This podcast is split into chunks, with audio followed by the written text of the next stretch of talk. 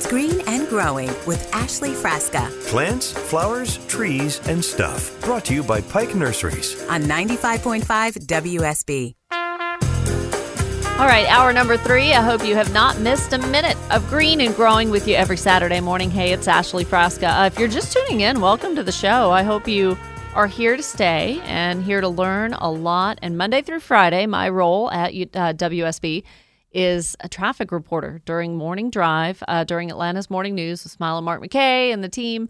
Uh, Monday through Friday, 4:30 to 9, and then I go work on my show, do various things for the station after 9 a.m., and then I'm in here with you every Saturday from 6 to 9, unless preempted by an early kickoff by the Bulldogs. But I, they're doing so well this season, and now all the matchups left are SEC, I think, except for Georgia Tech. So those are going to be later kickoffs. Those are definitely going to be 3:30 kickoffs, like today, uh, as they are down in Jacksonville. So, and then Sundays, sometimes I'm with you for the weekly checkup. Sometimes I fill in for uh, Lens Marketing and host the weekly checkup and different doctor offices and doctors and guests and things on that show uh, for a couple hours. So I wear a lot of different hats, but this is my favorite. I put all my energy toward this all week long to bring you three hours of good content. Um, the things I don't know, which there are a lot, I interview guest experts uh, related to the University of Georgia, anybody else that knows a lot about things that I don't know a lot about. So I was really happy in the first hour to have Bonnie uh, Bodie Panisi with the University of Georgia uh, Department of Agriculture and Horticulture talking about wildflowers. So if you missed that at 6:30, definitely want to go back and hear some tips from Bodie on how to successfully do that in your landscape. So I'm going to put the whole show up on WSBRadio.com slash green and growing and you can listen to each hour as a podcast at your leisure if you've missed a little bit and also when you're there uh, at the website at wsbradio.com slash green growing. uh, you can see the articles latest blog posts and stuff that i have put out. A newsletter went out yesterday to subscribers to the green and growing newsletter. It goes out every other friday. Um, wrote a little bit about my conversation with clint waltz some ideas for you and tips for you this time of year with your turf and some other things you'll want to check out. And also the events page. When you scroll all the way to the bottom, I try to keep up to date with what master gardener groups are doing, um, what big organizations are doing, like Piedmont Park, Atlanta Botanical Gardens, Trees Atlanta, that that kind of thing. Uh, volunteer opportunities you can get involved in. So, coming up this weekend, um, today, as a matter of fact, this morning at 10 a.m., a meet and greet with Matthew Israel, who's executive director of the American Camellia Society. That's happening today at 10. Uh, a virtual seminar from the Master Gardener Volunteers of Cobb County about bulbs, which you want to hear all of that right now so you can select the right spring bulbs that you're going to be planting right now. That's on Thursday, virtually at 2 p.m. if you have time to tag on to that. And the Piedmont Park Conservancy Speaker Series, they're going to be speaking on the Atlanta Coyote Project. I think that's something different. Uh, Thursday, November 3rd at 6:30 p.m. So all of the information details on how to get tickets for those events, most of them are free, whether they're virtual, in person, where they're located, is right there on my website, wsbradio.com slash green and growing. And the Facebook page, of course, too. But for those of you that don't have Facebook, you can access the website and find some really good content too. 404 872 0750. Going to talk to Debbie and Roswell in just a second. A great question about composting.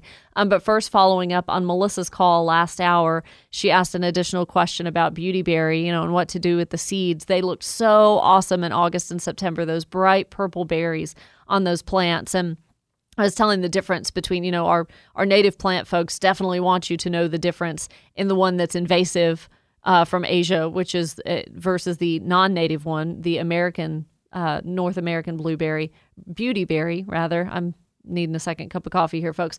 Um, so the native one, the North American beautyberry, the leaves are going to be a lot larger. They're going to be more of an elliptical shape. So traditional leaves that you're, you're used to seeing, that's going to catch your eye. The berries are a little bit more of a pinkish purple, I would say, but they wrap themselves around the stem. So that's cool. And the form of the bush is going to be a little more weeping, almost like a panicle hydrangea kind of look. The non native ones, the berries grow opposite one another on the stem. So there's a cluster of berries, the stem, cluster of berries directly across from it, and they look like a little bit of a paler purple. So if you have a paler purple and the berries are directly across one another on the stem, that's non native. You don't want those to spread. Uh, the birds are naturally going to do some of that, and we don't want that to happen. But when you have the North American species, the native one, that's going to be a lot better when those berries are wrapped around the stem. So I had to look that up just to make sure I told you all right. But, you know, educate yourselves on the plants you're buying too. We do generally want to install native plants in the landscape if you can do a little bit of research. Um, because that is going to attract the right kind of uh, ecological friends and things in nature that we want. Plus, they're just better suited for this area. It's not going to be as much of a hassle to grow it in our native soil with our climate and things that they're used to. But the birds and the wildlife and all of that, the benefits, you could just go on and on. So, the Georgia Native Plant Society is definitely a website worth looking up. Okay, now to the phones we go. Debbie and Roswell, thanks for being so patient. Good morning. Welcome to the show. Good morning. Thank you, Ashley. I enjoyed the conversation that you had with someone recently about composting. Yeah. And I've read a tiny bit about it, but no one's ever mentioned anything about what to do with your indoor plants. Like, are, are there leaves that are that you shouldn't put in? You know, I'm thinking poinsettia, and there's other leaf parts that are plants that are toxic to pets. Mm-hmm. So I wasn't sure about that. And then what to do with all the dirt in your all your containers outside. What when you need to replant them for the next season, what do you do with the old dirt? Okay. And so, how much of it can you use? Okay, so I'll start with that. So you're talking about things that are like in outdoor pots right now yes. and the plants yes. are done? Yes. Generally, Debbie, I mean, I cheat and I'm a little lazy. I keep that dirt in the pot. Um, it's very rare that I dump it out. I'll probably dump it out after about two or three years, and I'm always planting something different. Um, I know with crop rotation, when you're thinking about a tomato or a pepper plant or something like that, crop rotation is a good idea, not planting the same plant in those pots continuously year after year because of soil borne diseases that can stay dormant. But when we're just talking about bedding annuals or perennials or something like that, um, there's not a lot that you need to do to change the soil. But if you fertilize from time to time, that's going to add nutrients back to the soil that otherwise have been leached out due to the prior plant that was in there or watering, you know, and we're just washing a lot of those nutrients out the the drainage hole when we water every time. So introducing a little bit of new soil as needed, sure, uh, but for two or three years, I would just stick the new plant right back in there. Okay, I tend to plant the same things every year because that's what grows on my small space Okay. with the limited amount of light that I have. Yeah. You know, peppers and herbs and stuff. Um, and it's pretty much the same areas that I can put these pots because the, the light is. We've got a lot of trees. So, So- maybe alternate um, which crops you do in which pots. I know you probably have, you know, a dedicated size for each plant that we're talking about being a, a tomato or a pepper. And sometimes that's not always a problem. Sometimes you're not going to have to deal with the soil-borne disease um, that's going to continue to, you know, plague tomatoes. A lot of people will put tomatoes in the same spot year after year after year. But the first sign that you start to have some disease, whether it's wilt or some kind of rot or canker or something like that, that's going to be indicative of something in the soil, in which case you would want to just dump everything out and start over. But yeah, as long as it's still working for you, I would absolutely do it. With potted and containerized stuff, it's just that much more important to make sure you keep up with fertilizer. Okay. Okay. Um, and- and, then that any like if I take out some old dirt from the top, do I put that in the compost bin or just set it aside you can fill a you hole? can turn it all over. You don't even have to take it out necessarily. Just turn it all over in that pot with a little spading shovel and just turn it in real good. You can introduce new soil if you have the room to get to the very top. You can certainly throw it in the compost pile, old soil, absolutely, as long as it's not diseased. Um, and as far as the compost thing goes, what I do, Debbie, and with limited space, I mean, I don't have these bins and grades out in the, the backyard built, but um, I have a huge Tupperware. You want something with a lid, and in the house, I keep everything in there: the coffee grounds, the banana peels, the you know parts of tomatoes and peppers that I've cut away and not used, um, eggshells and all that. I keep it in that Tupperware, and then go dump it out into the compost bin. I just have a bin. I don't have some large, huge thing that's um, uncovered but I just dump it in about every week, once a week. I'll do that, and I take the leaves from my house plants. Um, I take the roots from my house plant. If I have a house plant that died or an annual, say that that just you know is is done, I throw that in the compost too. I don't think there's anything that you need to be concerned with about as far as toxicity goes. Um, I know you mentioned poinsettias with the sap can be a problem, um, but really the the main things that happen in the composting process that don't get broken down are anything that comes from an animal. So bones uh, from ribs or chicken wings or anything like that um, are animals' waste. I have read articles from the UK where they do use animal waste and incorporate that into the compost. I don't think that's a good idea. Anything from a carnivore um, is not going to be good in there. And also weed seeds.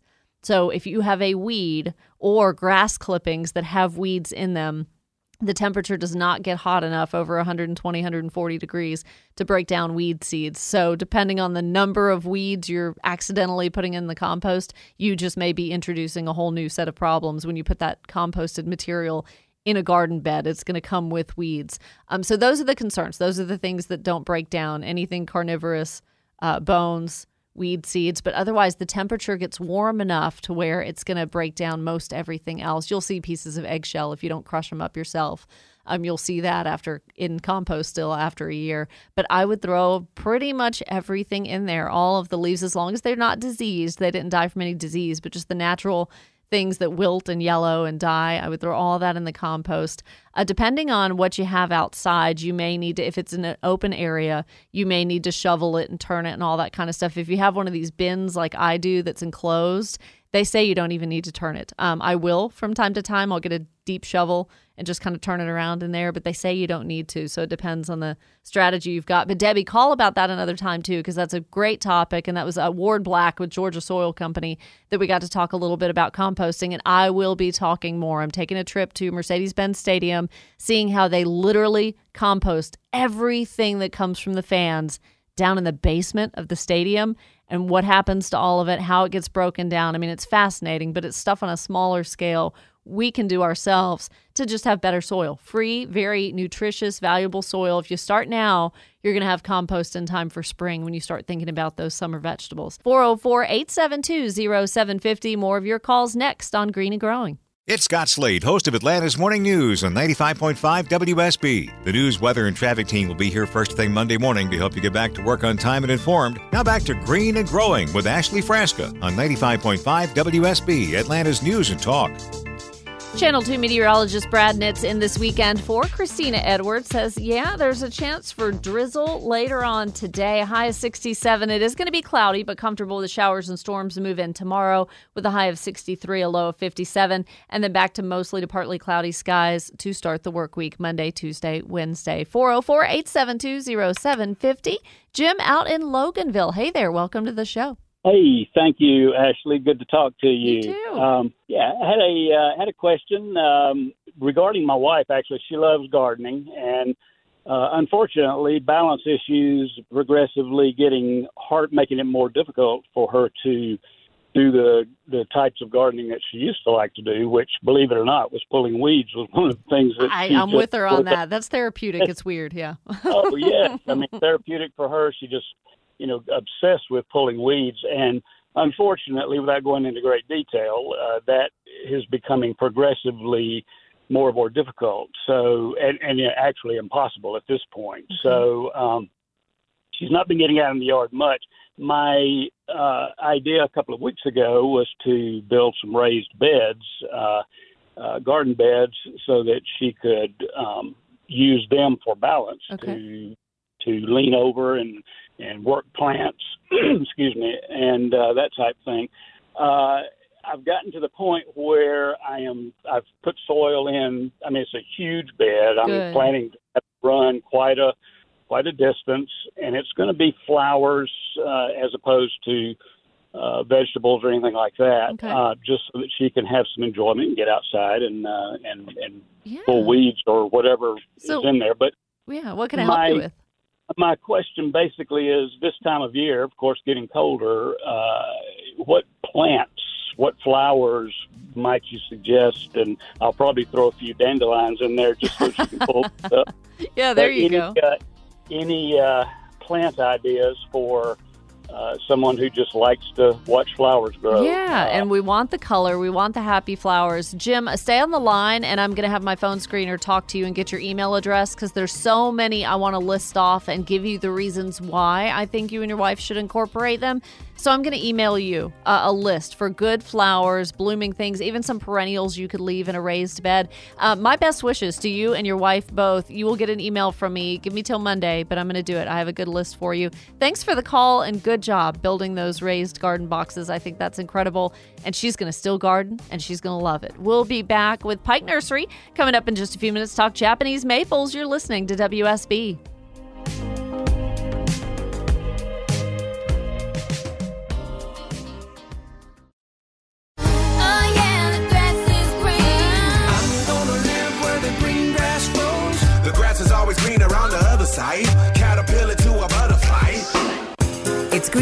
Growing with Ashley Frasca Plants, flowers, trees, and stuff. Brought to you by Pike Nurseries. on 95.5 WSB. A lot more to go in the show before Dave Baker kicks me out. And the Home Fix It show on at 9 o'clock, 404 872 0750. Allison Smith with Pike Nursery coming along in just a second to talk Japanese maples for beautiful color in the landscape. You may be a, little behind on enjoying that if you're getting a tree right now, but now is the time to get that tree and plant it and make it happy so that you'll have all that color for next year. But first, I want to get to Larry in Cartersville, who's been patiently waiting. Hey, Larry, welcome to Green and Growing. Thank you, Ashley. I just got a real quick question. Sure. Um, my mom, stepmom, she passed away in 2015, and I have neglected her rose bush for the past what seven years, and I've noticed it's now starting to wrap itself around a fence. Ooh. And I was wondering, I would like to cut it back, but I was kind of contemplating on um, re uh, removing it and then putting it in a pot and bringing it inside in the garage where it's warm. Uh, maybe get some nutrients in it, um, and then replanting it in spring. Well, would I plant that in, and would that hurt the rose or, or stress it out too much? Well, let me ask you what what are you protecting it from? Like, are you thinking you need to bring it in because of the winter? Uh, no, I know roses are, are good for you know they uh, they're they can survive the winter. I was I want to move it to a different area of the backyard so it's not going to vine its way around the uh, fence again. Either that or in the front yard. I just don't know where yet because uh, my father's got uh, age-related memory loss. I'm taking care of him and just trying to figure out you know a bunch of things at the same time. Well, a you're a good man. You're balancing a lot, and I and I applaud you for that. And this is a cool, nice little touch that you're thinking about doing. Um, what I would do, Larry, is I would go ahead and transplant it now if you want to. You do not need to bring it inside and, and let it, you know, be protected or anything like that. Now is the time not only to install new trees and shrubs, but also to transplant things so that the roots aren't going to be stressed with heat to acclimate to their new spot. So go ahead and dig that new hole first, wherever you can find a sunny area. Obviously, is ideal. The, the more sun, the better. Um, but go ahead and dig that new hole first. Dig it wider than deep because once once you put that rose bush in it, you're going to want to lay those roots out and let them go horizontally and kind of acclimate. Um, don't do anything to the hole. You don't need to put any amendments or anything in the hole. Just you're going to backfill it with the same dirt that came out of it. Um, I, I hate to tell you to cut now, but you don't really have a choice because it's obviously going to make it easier to move uh, for you to go ahead and cut back a lot of that. Ideally, when we prune anything, we don't want to remove more than a third at a time. So if you can reduce it by half and still safely move it, that would be best. But if you just absolutely have to cut it back to only maybe 12, 16 inches high, then that's what you have to do. Um, okay, so but how about just cutting it pretty much right at the fence and maybe cutting it just slightly uh, back from that from that? Yeah, that would be fine. Just cutting what has to be cut, but not more than what you need to. Um, yeah, Okay. just to loosen it away from the fence and all that. Cut anything that's visibly dead. Anything that's brittle, gray, looks dead. Um, anything that's twisted around each other. Try to at least untangle what you can, or maybe cut one, you know, stem that's twisted, and then it'll eventually die, and give that other stem a, an opportunity to breathe again. Um, and not much you need to do. In the new hole, you need to keep make sure it stays watered and then just mulch over it with mulch or leaves or pine straw or whatever. And there's not much you need to do over the winter time. It may start to put out new growth and new leaves because it, it got pruned. And so the hormones are telling it to grow. So don't worry about that. Some of that may get bit by a cold snap if we have one sooner than later, but that's not going to cause long term harm to it. It's going to be pretty sturdy. Okay, well I appreciate your help and uh, you have yourself a good day. Yeah, good luck. And I, I thank you for trying to do that and putting the thought and the time and the energy into that. I think it's going to be well worth it. When you dig it out, Larry, go wide. Go wide to dig as much of the root ball out as you can. So all those long roots you're going to want to do probably out to like the drip line, the canopy of the rose, as wide as the rose is, is probably about how much you need to dig and just kind of keep softly going down and down and down until you can really, you know, safely kind of jostle it loose from the soil. Good luck. Thank you so much for the question. All right. Up now is Allison Smith. Good morning, Allison. Good morning. How are you? It's been a minute. Yeah, I know. It's so good to hear from you. And you were calling from the warm, safe, happy, fun location of the East Cobb store off Johnson Ferry this morning. It's a little chilly outside, but you're inside, right? That's right. That's right. And It's going to warm up uh, this afternoon to a perfect fall temperature. So Yeah. we're looking forward to today. Good football day for sure. Oh yeah. Mhm. So, well, sorry to have uh, made you wait there, but I've been excited to talk about Japanese maples. We've been talking about them, and that is all the rage right now. As we talked with Seth Hawkins from the Georgia Forestry Commission, like that's where we're seeing the beautiful yellows and even oranges, and of course reds um, from the ja- Japanese maples. So, folks want them in their garden. What do we do? Oh, they're hands down my favorite tree because of all of the varieties, shapes, and sizes. I honestly think every yard deserves a Japanese maple. They're just the perfect ornamental um, accent to any yard. And now, not, of course, not, as we've been not right up against the house, not right up under that dining room window. I hate when I see builders do that. Like you definitely got to bring it out from the house, don't you? That's right. Give it some space to shine. Let it be. Uh, let it be the focal point that it deserves to be, for sure. Um, I know you've been talking about this all morning, and we always talk about it. But fall is such an ideal time to plant trees and shrubs, and certainly Japanese maples. As you were navigating the transplant of the rose with Larry, uh, you nailed it. Uh, as far as um, making sure to dig really wide when transplanting, you know, that's super important. But the same is true when we go to plant a new tree or shrub. We want to we want to um, make sure that soil all the way around, usually 3 times the width of that root ball is nice and soft. We like to amend ours half and half uh, using some uh, really solid planting mix, um, really rich, and uh, mixing that in with uh, the existing red clay. So those roots have a softness in which to establish, but also get introduced to that red clay in which they'll live and thrive. And um, the reason, of course, we always talk about fall being the best time to plant trees and shrubs is the soil is still warm enough, but our, our trees and shrubs can just focus on getting those roots established. And especially with Japanese maples, we want to make sure that um, that they have a really strong foundation. Unlike a lot of plants, though, uh, the roots are shallow with Japanese maples. They like to grow shallow. So we, we want to make sure to put them, to plant them in a place where we're not going to disturb the soil around them a lot, risk damaging the roots, and we don't want to dig too deep. Perfect. No, that's great advice. That's Japanese maples definitely need that. When you see the roots come above ground a little bit, don't be tempted to cover them up. Don't put anything over them. That's just naturally what they do. They are shallow rooted. Um, some of the varieties, folks may see these, Allison, and not really know, but you can kind of identify the difference between the upright varieties that are going to get fairly large and wide versus the weeping varieties. Some of those have a lot of character to them. Absolutely. Uh, we'll we'll start with the upright varieties. It includes one of my favorites, which is the coral bark, and then also the bloodgood. These are two that you'll see a lot in landscapes. I'm going to be a little selfish and talk about the coral bark first. It's also it's also called the Sango-kaku. Um, it's fast growing. Uh, it will take full sun, um, and it can reach up to 20 feet tall at maturity.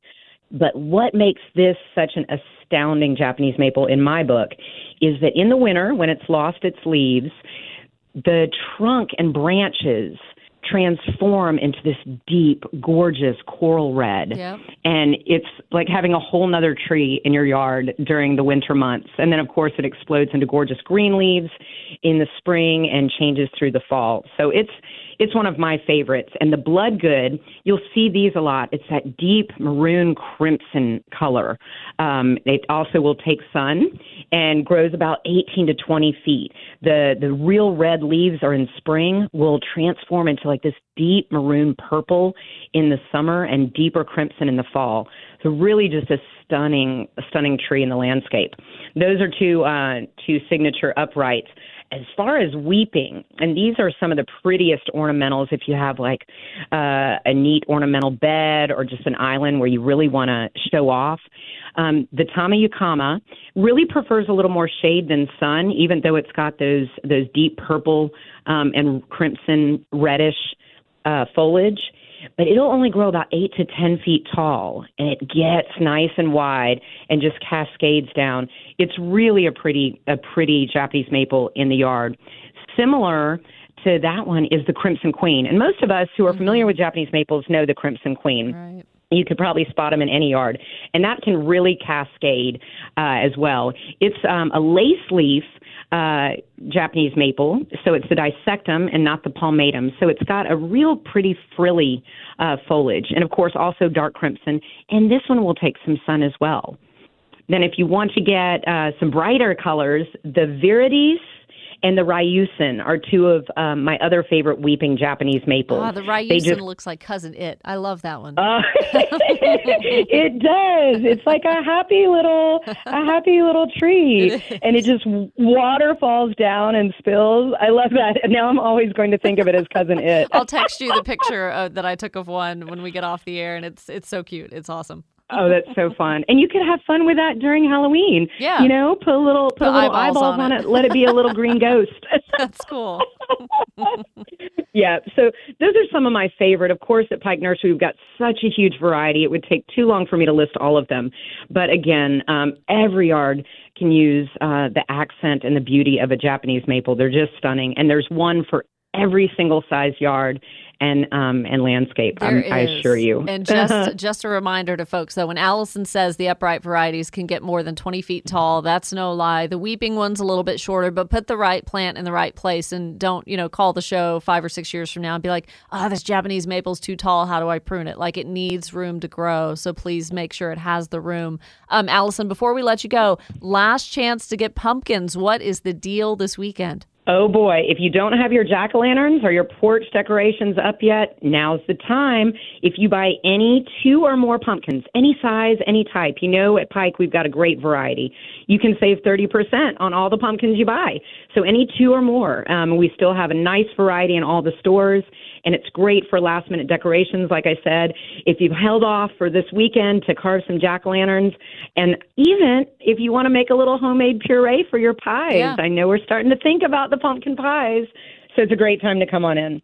Good. 30% off when you buy two or more. Allison Smith, thank you so much. What a fun topic, and we will talk soon. Absolutely. Thanks, Ashley. Have a great day. You too. Appreciate that so much. The knowledge on Japanese maples, and I always try to share what I learned from Pike, what I learned from Norm Mitleider about Japanese maples on the Facebook page. You'll find a lot more there. Um, and the pumpkins too. You've got them all through the harvest season, through Thanksgiving for the front porch for decorations inside, and then chuck those in the woods or somewhere down a ravine when you're done with them, and let the wildlife feast on them. They will be so grateful. All right, coming back with a few parting thoughts and the top three things to do in the landscape this weekend. Next on WSB. It's Scott Slade. Did you know you can listen to Green and Growing with Ashley Frasca on Saturday mornings on your smart speaker? And me too, weekday mornings. Just tell your smart speaker play 95.5 WSB, and we're on 95.5 WSB, Atlanta's News and Talk.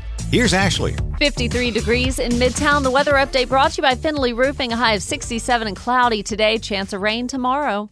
Green, green and growing. Ashley Frasca's top three things to do this weekend. Now is the time to eliminate invasive vines like kudzu, poison ivy, English ivy, and Virginia creeper. They take well to chemical applications, maybe of something like Bio Advanced Brush Killer or Ortho Ground Clear this time of year. Number two, plant spring flowering bulbs. Head to my website, wsbradio.com slash green and growing for information on a virtual class from the Cobb County Master Gardeners about spring flowering bulbs. And number three, the city of Alpharetta. I took this from them. I'm encouraging you to avoid costly repairs due to cracked pipes when the weather gets cooler. Some things you can do drain water from outdoor sprinkler supply lines, remove drain and store hoses used outside when it starts to get a little bit uh, a little bit colder and there is you know chance for less rain in the forecast and also keep the outside valve open so any water remaining can expand and just be cautious with those uh, hose bibs and things at the house didn't want to let the show pass by without acknowledging the passing of legendary University of Georgia football coach Vince Dooley. I haven't wanted to talk about it because I don't want to get upset. I was devastated to learn of his passing yesterday afternoon. I learned of that at about 4 p.m. when the news came out. His book, Vince Dooley's Garden The Horticultural Journey of a Football Coach, sits by my bedside. It has for years. I look at that book, I reference that book. I know a lot of you in the gardening community are devastated by a loss of such a hero and such a giant as well. Uh, Walter Reeves was one of the first people I heard from condolences coming, of course, from folks in other football communities, right? Georgia Tech acknowledged it. Of course, Auburn acknowledged it. I mean, this is a huge loss for, for those of us in Bulldog Nation. So, my prayers and wishes and thoughts with all of Bulldog Nation and with Barbara and his four children and anybody in the gardening community who has been touched by his great work and passion and curiosity for everything horticulture. Uh, there's so much to learn. That will be forever one of my regrets of this show not making the time to sit down with Vince Dooley. I could have had a three hour show with that man. I admired everything he did, everything he stood for. Uh, so, a huge go dogs this weekend. It's going to be a nail biter in Jacksonville, but I know they're going to pull out a win for Coach Dooley. My heart is with Bulldog Nation. Y'all have a wonderful weekend. Thanks for letting me share those thoughts. We'll talk to you soon.